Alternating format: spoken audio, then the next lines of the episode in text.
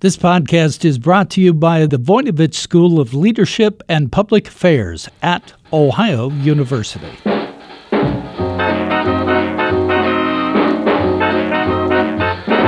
Hello, everyone. I'm Bev Jones, and this is Jazzed About Work, where we talk about everything that might have an impact on your career. Today, we have three guests Darren Hawkins, Kelly Smith, and Tia Zuniga. This is the trio that came up with the idea of a crowd-sourced book. It's a collective effort that led to the update of the story of a very interesting company, Zappos. The book is The Power of Wow How to Electrify Your Work and Your Life by Putting Service First.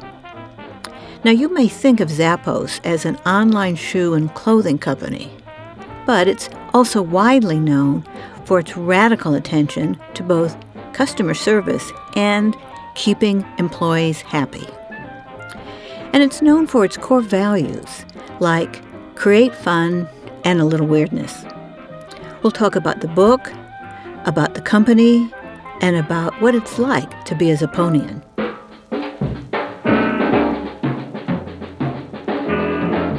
Kelly, Tia, and Darren, Thank you so much for uh, being with me today. I'm so excited. This is such an interesting book and an interesting company.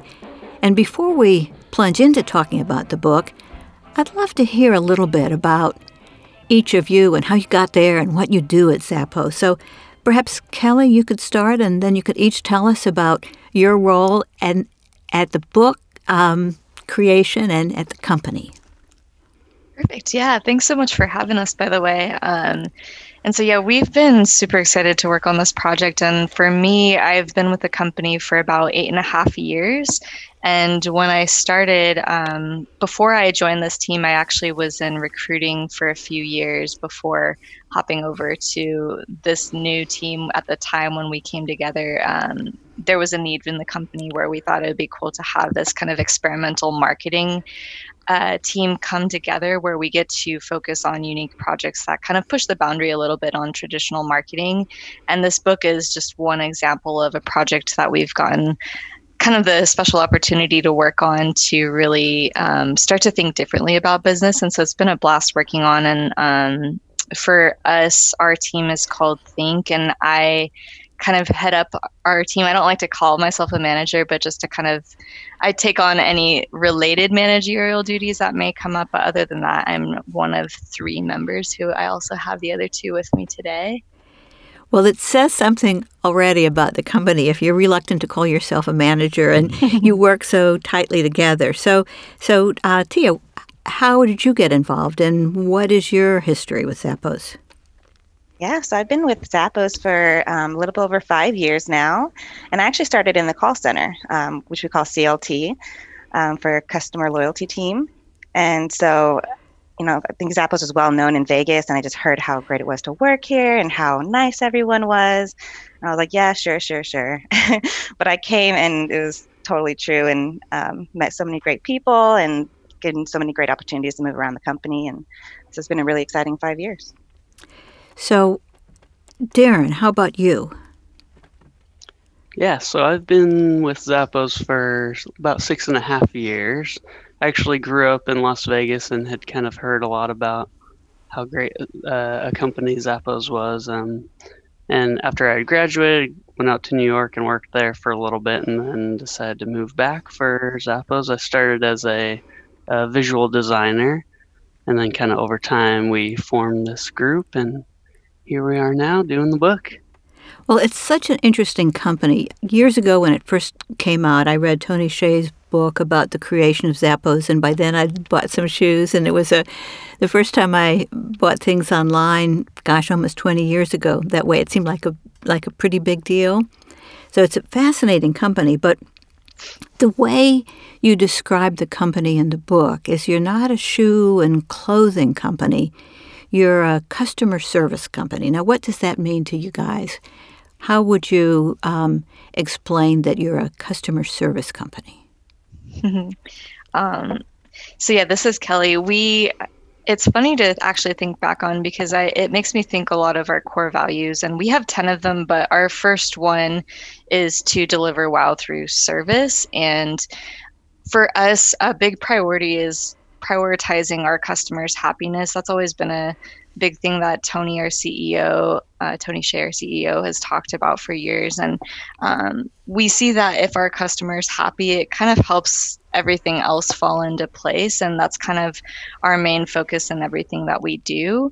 Um, but what's really cool to see over the years is that customer service or kind of a service first mindset starts to bleed into other areas. It doesn't always necessarily mean our actual consumers on the retail side but internally we almost see each other as customers when we're working with other teams and you know, servicing one another in that sense and kind of helping support each other. We want to treat each other that same way with the same level of service that we would treat our customers. Um, because at the end of the day, we're all humans, is kind of how we've seen it. And uh, you kind of want to treat others as you want to be treated. That's a age old quote i feel like that is used a lot um, and i think that even starts to bleed outside of what we do as a company um, where that's just be kind of come our focus over the years that if we lead with service and everything that we do um, the rest kind of follows and so it's not about making a profit or focusing on shoes and clothing necessarily but more so focusing on an experience that we can create for our customers.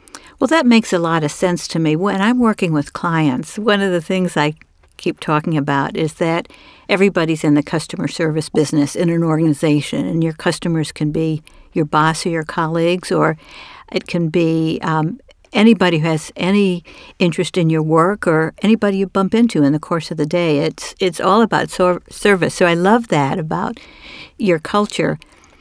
Also, you mentioned the tenets, and um, part of the way the culture is captured, of course, is those. And then there's an oath of employment. Can can one of you tell me about the oath and how it came to be, and, and do people take it really seriously? Yeah, so um, the oath of employment and our 10 core values are actually one and the same. Um, and that's just, uh, you know, attributed to how seriously we do take them. Um, but yeah, there's 10 of them.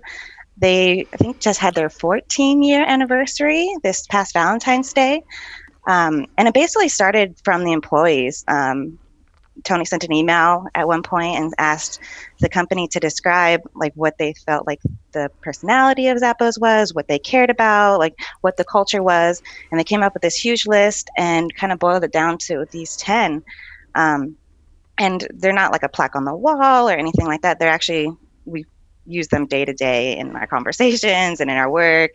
Um, and so they're, they're really really important to us and they're not like ranked in a certain order um, or anything like that. But we hire on them, we fire on them, we make our business decisions on them. Um, so yeah, they're very important to everyone here. Well, I think people have been fascinated by the culture and the seriousness um, with which you all seem to approach the culture. But here's the question: I think a lot of people wonder. Amazon bought Zappos in was it 2009, and it has a um, it has quite a different culture, at least um, you know from what we read.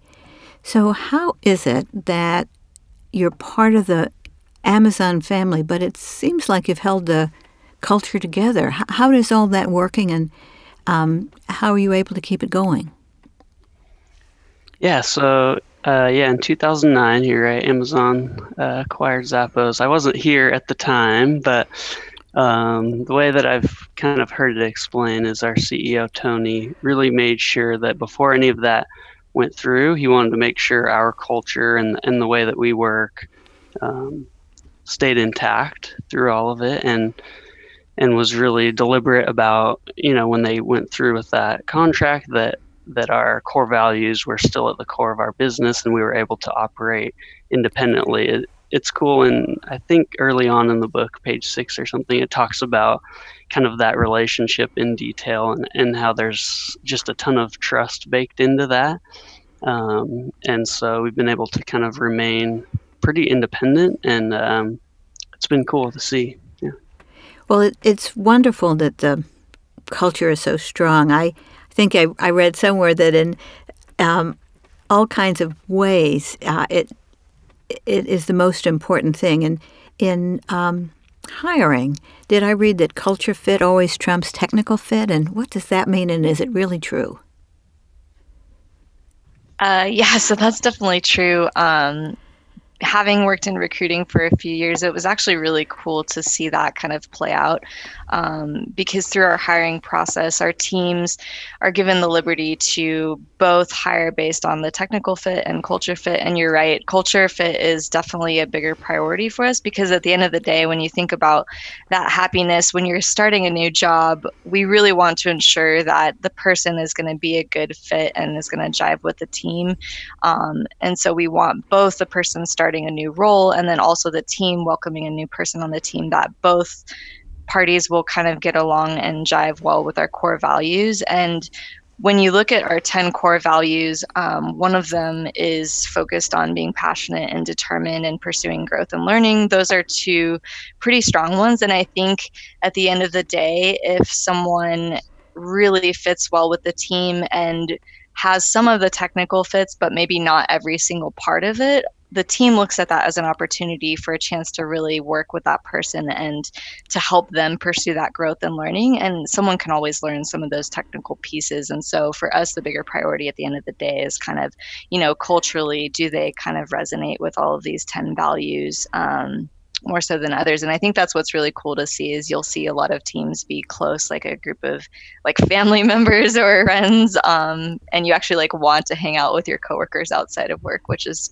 not always the case in other companies it definitely is not the case but it's one of the most important things for being happy in your work exactly one of the things about um, the recruitment I, first i think a lot of listeners would like to work for Zappos. So I, maybe people are interested in how you recruit and hire. My guess is because people seem to move around and the skills you bring in may not be the ones that define your, your next position, um, it, it's a little um, confusing to think how would, how would you apply? What kind of person would you look for? How does that process work if we've got listeners who are thinking, oh, I want to work for that company? Well, that is awesome. I hope if you're a listener and you're excited about the company, um, there's lots of resources to start to dig into. I mean, my recommendation is there's just so many layers here at Zappos and different areas of the company that you could potentially get involved with. Um, we have a jobs site that I believe is still jobs.zappos.com where we'll regularly post updated positions that are currently open. Um, and there's a variety of departments that we have here, and we're all based out Las Vegas, Nevada. And so we've got a tech department for any coders or engineers who are looking to help us build our site or make changes to that. Um, we have our call center, which we call our customer loyalty team, and then a merchandising department, a marketing department, and then HR. I mean, and everything that kind of falls in between. Um, and yeah, I think if people start to look at that, we also have our cultural blog. So if you go to zappos.com, you can type in the search bar blog or blogs, and it'll actually pull up even more content that just kind of dives deeper into who we are as a company. And there's a cool team called Newsroom who actually puts that on. But there's just so many things to start to understand about the company. And I think for anyone looking to work at Zappos, because we hire based on those core values, I think that's the best first place to start is reading through those 10 and seeing if those really resonate with you. And I think if those stand out and if there's a position that happens to kind of fall in your area of interest, that's even better. And you can start that application process from there. They just add on that, going back to the core values, I think, and just to how you said, um, we move, tend to move around a lot and things are always changing. I think um, anyone looking at Zappos, a huge trait that everyone kind of needs here is the adaptability mm-hmm. and uh, just being willing to, uh, you know, adapt to changes that are always happening because we're just always, always doing something new. well, it feels like you all have certain responsibilities that you all share. I, it I read somewhere, I, I'm assuming it must be in the book, but I don't remember. But I, I read that everybody sometimes has to work in the call center, or maybe around Christmas when it's busy. Is that is that true? Yeah, so we call it holiday help, and every year from about it kind of varies, but usually around end of October, November through like February or so. Everyone in the company, doesn't matter what department or if you're the CEO, Tony, we all get on the phones and help out, um, get to talk to our customers. And it's a really important thing that we've done for a long time and kind of hold everyone to that responsibility so that they kind of have the opportunity to talk to our customers and get to see how things work. Um, it's cool. There's been a lot of like changes that have come out of it. Like for example, our tech teams who have to sit with um, our CLT reps and talk to customers. Sometimes they'll see functionality on the on the back end that they could improve. You know, things that they wouldn't have seen if they hadn't had that opportunity to sit and uh, take calls. So it's really beneficial in a lot of ways, and it's just fun to kind of get to speak to our customers every now and then. Well, speaking of things that are fun, one of the things that seems fascinating is that going against the trend of a lot of companies, you're often physically together. That while many companies are getting using more and more remote flex time kind of operations, it sounds like you've moved collectively more to your Las Vegas headquarters and working together and kind of um, working face to face. Is is that right? Yeah. So we're all almost pretty much everyone at Zappos is under our one roof here in downtown Las Vegas, um, and it kind of goes back to the how the culture works and how the, the company was originally set up. Is when you're like coming face to face with somebody in the hallway that you haven't seen in a while, or maybe um, we actually have this fun thing where we have a tower with 10 floors and every floor alternates a vending machine on one floor and then there'll be a drink machine on the next floor just to encourage people to kind of walk around to different departments and different areas and you never know who you're going to run into or what conversation could start. Um, so it's really just about building relationships. Um, they still obviously have a lot of flexibility for things when we need to have that flex time. And we do have um, some Zapponians that are over in Kentucky too for our warehouse and our photo studio. But for the most part, it's just really about that face to face connection and those uh, relationship building things that we do. It feels like the relationship building goes beyond the building and into the community. Darren, you're from Las Vegas, right? So could you talk a little bit about how um, the company interacts with the broader community and the downtown culture? Yeah, so we are pretty involved. Um, when we were first making the move, we, we started out in Henderson, which is kind of a suburb of Las Vegas, and we were planning to make the move to downtown Las Vegas. We actually moved into the old City Hall building, which is a pretty cool cool building. Um, but they did a ton of planning ahead of time to make sure that we were, you know, really involved in the community and that we were bringing something to the community and not not just I guess, taking from it, but actually contributing a lot. And so we put on a ton of events. Um, every year we do a, a, kind of a Thanksgiving feast for people that are um, kind of struggling to get by or, or needing a warm meal. Um, another cool one that we do is uh, they call it the prom closet. And it's for kind of high school kids that um, kind of don't have the opportunity to go out and get a new dress or something like that and we'll kind of donate clothing things like that um, but we just try to stay really involved and kind of um, make sure that we're a part of the downtown community and always contributing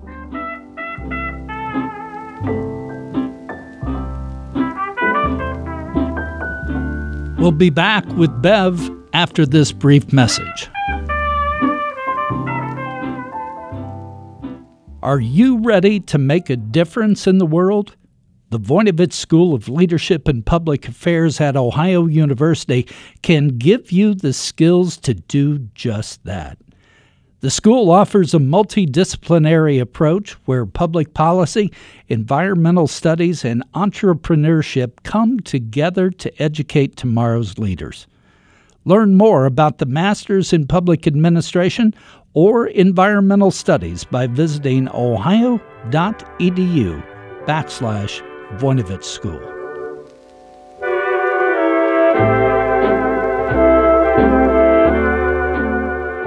I've got a question for Tia that relates, I think, to community stuff and to just about everything, including the book.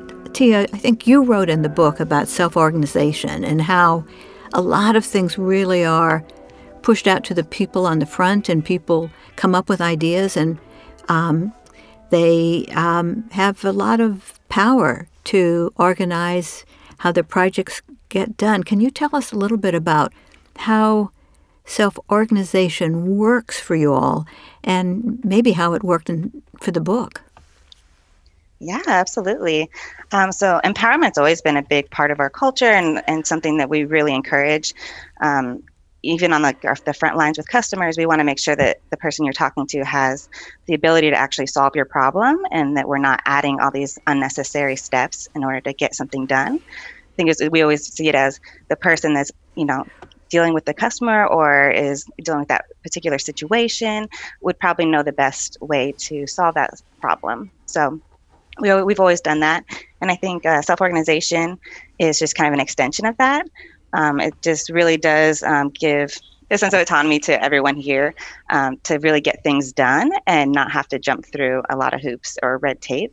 Um, so it's been really exciting to see some of the things that can can happen when teams can self-organize and really um, move things forward. Um, but of course, with that, you know, there's accountability built into. I think we all hold each other accountable, and um, it's just kind of how things have been working, and it's always evolving. Self organization is just a constantly uh, adapting thing. But it's been a really fun uh, experience, especially for our team to, to be in it. Um, the book is hopefully a, a, really good representation of how um, people can come together and create something, um, create one product. So our team um, was kind of operating in self-organization and a lot of the authors that you see in the book or Zapponians in the book um, are in all different departments in different areas, but they were able to uh, set time aside to um, contribute to the book as well and help us move it forward. Well, on the topic of empowering employees to address uh, customer service, that is something you're really well known for. And I've heard all kinds of stories about the great lengths that people are empowered to go in order to satisfy customer needs. Can you give us any examples, anyone, about um, the kind of things that Zapponians will do when a customer really has a problem and needs some help? Uh, yeah, there's a lot of examples that come to mind. Um, the first one that I actually think of, and this is talked about in the book, I don't want to give away too much of it for people who haven't read it yet, but um, it's one of our first chapters, and we talk about this, what we now dub Operation Red Shoes um, story. And that actually started out as a um, customer interaction with one of our CLT reps, Terry McNally, who was speaking to a customer and she used to work for a team who would kind of do quality checks on some of our calls just to make sure that we were living up to the customer service bar that we try to set for ourselves. And she just happened to pick this call and um, overheard the conversation where Susan Walker, one of our customers, had ordered about, I think it was about like 10 to 13 pairs of red sneakers. Um, and she just wanted to make sure that she got her order because she overheard on the phone call that she was stressed about them getting there in time for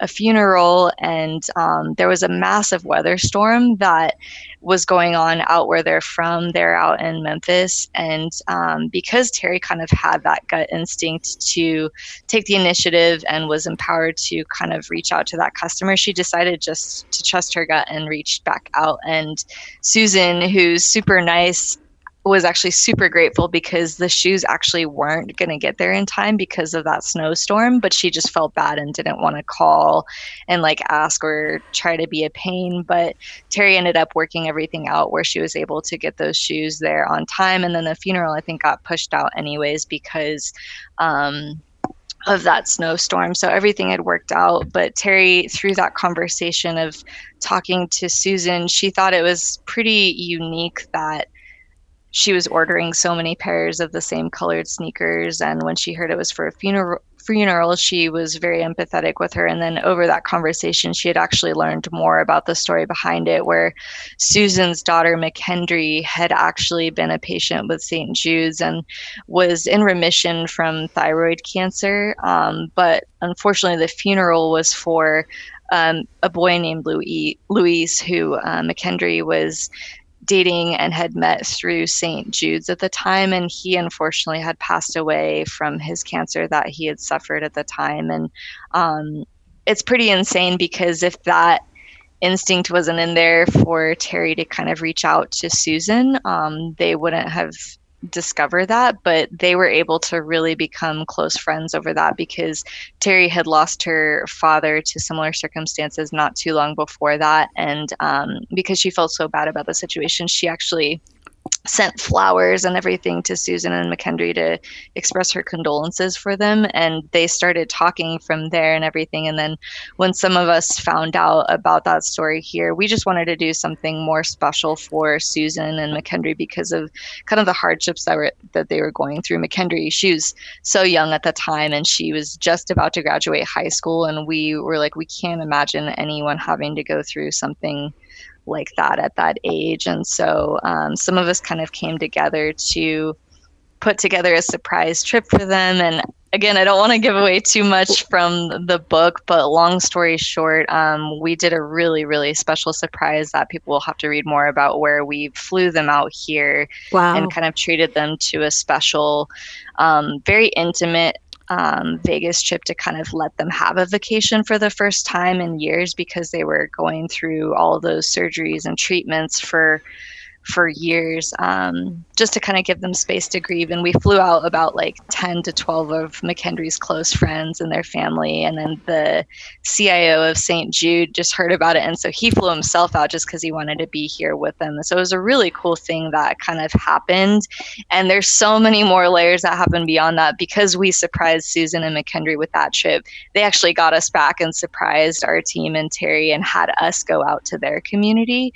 And we've been friends ever since. And this was several years ago. But since then, they've actually formed a nonprofit organization to kind of continue raising awareness around childhood cancer and kind of giving um, teens or younger individuals going through it kind of a mentorship um, program where they can kind of empathize with one another and talk about their struggles and work together. So it's just insane to think of that one call and like with Terry having kind of that responsibility um, or response hyphen ability to you know reach back out has led to all of this is pretty insane and even tia like has a dog now who luis who had passed away he had a husky um, that mckendry ended up mckendry and susan ended up adopting after that but she had puppies and then wow. so they offered like puppies to us as like first dibs just because they really loved that um, just the connection that we've built with them and we still keep in touch with them. We're like on texting basis all the time so it's pretty special.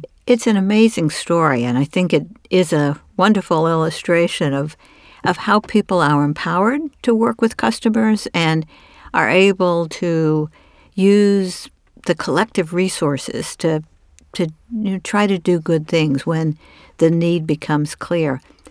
For sure. Yeah and i wanted to add too i mean that that just came from that natural place exactly for us because we didn't see it as any sort of opportunity. It wasn't something that we even wanted to market or to expose out there. It was just kind of this intimate, special thing where we just wanted to be humans to another set of humans and do something special for them.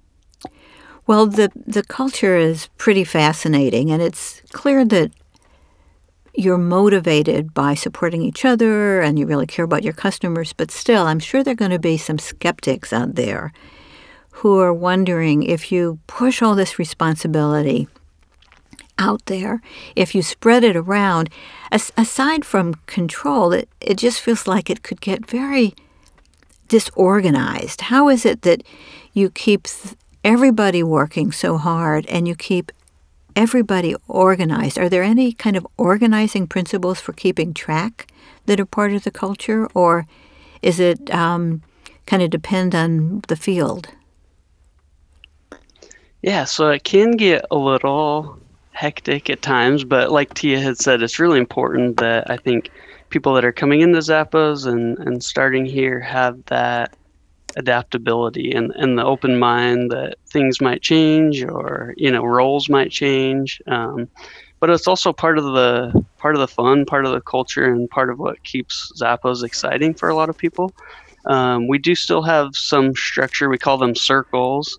Um, and so basically each team is their own circle and they kind of get to um, they're responsible for their own budget and who they work with and kind of the work that they're doing. But it isn't like a free for all where everyone you know works on whatever they want. There's still kind of roles and responsibilities and accountabilities.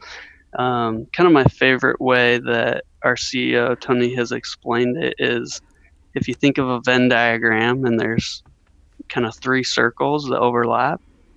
One is what are you passionate about? The other one is what skills do you have or what, what are you good at doing? And the third is what does the business need? And so kind of the overlap of those three things is like, you know, the, the ultimate, uh, I guess, the ultimate place you can be working and still, you know, obviously really enjoy what you're doing. The sweet spot. Yeah. Yeah, exactly. Well, it's it makes a lot of sense. I I have um, one last question. First, I want to um, uh, again read the full title because it's not all about you. It's also about the readers. the The book is called "The Power Power of Wow: How to Electrify Your Work, Your Life." By putting service first, your work and your life. So, do you have any um, parting suggestions for how this might be uh, useful and interesting for people who want to read the book for purposes of bringing new energy to their lives.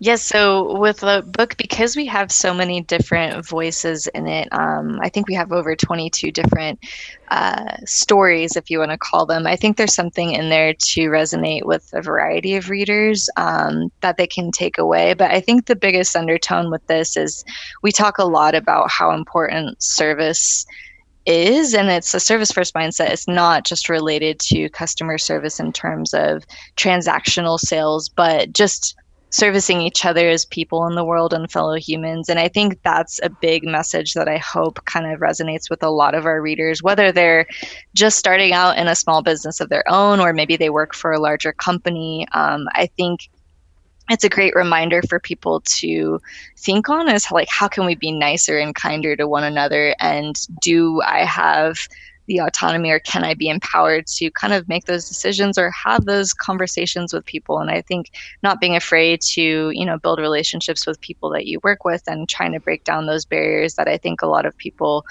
project in their minds and kind of everyone ends up in their corners. And i think that's something that's like a big message that we hope to share with our readers um, there's just so much in here i really hope people have the opportunity to read this because it's such a unique book um, Tony Hsieh could have easily written a second book. His first one, Delivering Happiness, was amazing, and a lot of people were asking for more because it's been about 10 years since that even came out. Um, but because our customers have been asking, we figured what better way to kind of tell that story than to have these different voices instead of Tony talking on behalf of everyone. He thought it'd be cool to have everyone who's living and breathing these different situations kind of sharing that with readers. And so I think there's a lot for people to take away basically, but um, yeah, I kind of challenge them to take a piece of it back. Maybe they bring this book and share it with their team or their manager and just to kind of share it with them to learn something new. Well, it is a fun read, and um, I also think, as you say, it's a helpful read. I was thinking this would be a great book for a, a team to read together or a book club, and uh, so I. Uh, I hope people enjoy it and uh, learn about your focus on service. I think it would be um, you know, a, a, great thing for the world if more people focused on service. So thank you very much. I wish you well for the book and I wish you well for your careers at Zappos, and I thank you for being here. Thank you so much, Beverly. Thanks for having us. Yeah, thanks for having us. It's been a blast. Today we've been talking with three Zapponians about the power of wow, the latest book about Zappos, a fascinating and successful customer service company. This podcast is produced by WOUB Public Media. Adam Rich is our audio engineer. I'm your host, Bev Jones, author of Think Like an Entrepreneur, Act Like a CEO. Today's career tip is that your career can take you to amazing places if you keep growing and learning. If you keep stretching yourself and you keep connecting with other people who love to grow, life can bring you wonderful adventures. Thanks for listening today. We hope you've enjoyed our show.